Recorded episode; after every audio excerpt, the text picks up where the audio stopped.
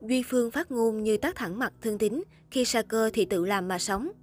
Nam nghệ sĩ thẳng thắn đưa ra lời khuyên cho đồng nghiệp. Mới đây trong một bài phỏng vấn, Duy Phương nhận được câu hỏi so sánh mình với diễn viên Thương Tín. Nam nghệ sĩ không ngần ngại trả lời.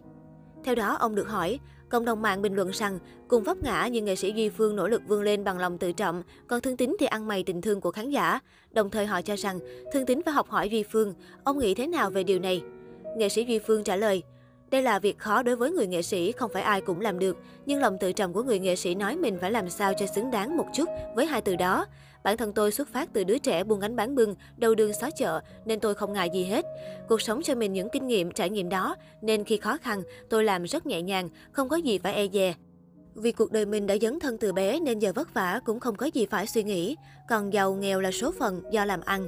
Không phải muốn giàu thì giàu đâu, quan trọng là sống sao cho người ta thương. Mình phải tận tụy với bản thân, phải nỗ lực, chứ đâu thể trông chờ người khác hoài.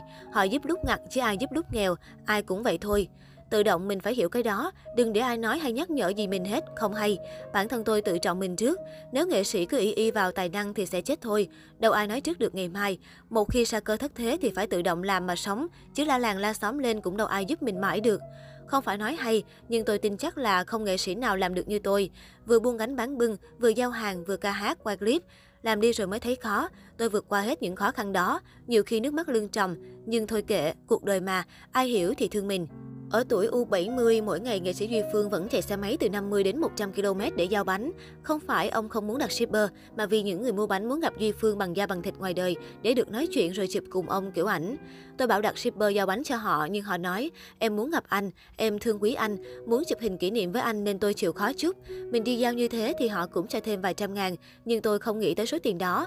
Mình được thêm tiền thì lại chia sẻ với những hoàn cảnh khó khăn mà mình thấy dọc đường. Đó là tình cảm con người thôi, nghệ sĩ Duy Phương tâm sự. Bên cạnh đó, nam nghệ sĩ còn tiết lộ cuộc sống hiện tại của mình. Cụ thể mỗi ngày, Duy Phương bán 70-80 phần, lời vài trăm ngàn. Ngoài công việc bán bánh, mỗi tháng Duy Phương kiếm được khoảng 10 triệu đồng từ YouTube. Tôi mới làm 4 tháng thôi, nhưng cũng gần 30.000 người đăng ký. Tôi vẫn miệt mài làm hoài để có thêm tiền cho cuộc sống thoải mái. Cuộc đời tôi ngộ lắm. Tôi đâu hiểu gì về làm YouTube, mà có mười mấy YouTuber xuống nhà hướng dẫn chỉ tôi làm. Đó là những tình cảm họ thương mình thật sự. Họ thấy mình khó khăn nên thương chỉ giúp, ông chia sẻ. Trước đó, nam nghệ sĩ đăng tải đoạn clip ghi lại cảnh bật khóc và hy vọng sẽ nhận được sự giúp đỡ từ khán giả.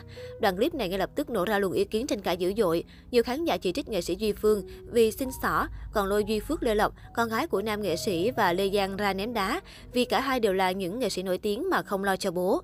Sau hàng loạt ồn ào, Duy Phương đã chính thức lên tiếng. Các bạn thấy buôn bán như vậy cũng vất vả. Các bạn có nhiều tình thương với Duy Phương và nói thấy anh bán vậy tội nghiệp anh quá. Nghệ sĩ mà bán vậy. Sau đó các bạn thấy thương quá, các bạn mới nói là anh làm mấy cái clip đi, rồi các em ủng hộ. Thì anh Phương cũng nghe theo lời mọi người, làm để ủng hộ.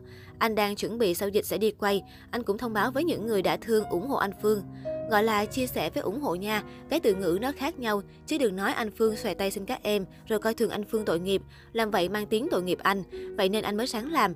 Tuy nhiên cũng có người này người khác, mình làm cái điều gì đúng đắn chân tình với mọi người thì làm thôi. Trước đó, nghệ sĩ Duy Phương cũng tố con trai của mình và vợ cũ Lê Giang, Duy Phước vô tình, không cấp dưỡng. Sau đó, Duy Phước đã có chia sẻ liên quan đến lùm xùm này và nhận hết lỗi lầm về phía mình chứ không trách bố. Duy Phương không phải là cái tên xa lạ với chúng ta, ông là nghệ sĩ hài đình đám trong thập niên 90. Cùng với những cái tên như Hồng Tơ, Hồng Vân, Bảo Quốc, Bảo Trung, Duy Phương được xem là một trong những nghệ sĩ đầu tiên có phong cách hài nam bộ, lưu diễn và ghi dấu ấn trên cả nước. Về đời tư, Duy Phương trải qua ba đời vợ. Người vợ đầu tiên của ông là nữ diễn viên Hạ Lý. Người vợ thứ hai, nghệ sĩ Lê Giang, có hai người con chung là Duy Phước và Lê Lộc. Cả hai ly hôn năm 1999 là thời điểm sự nghiệp của nam nghệ sĩ bắt đầu tụt dốc.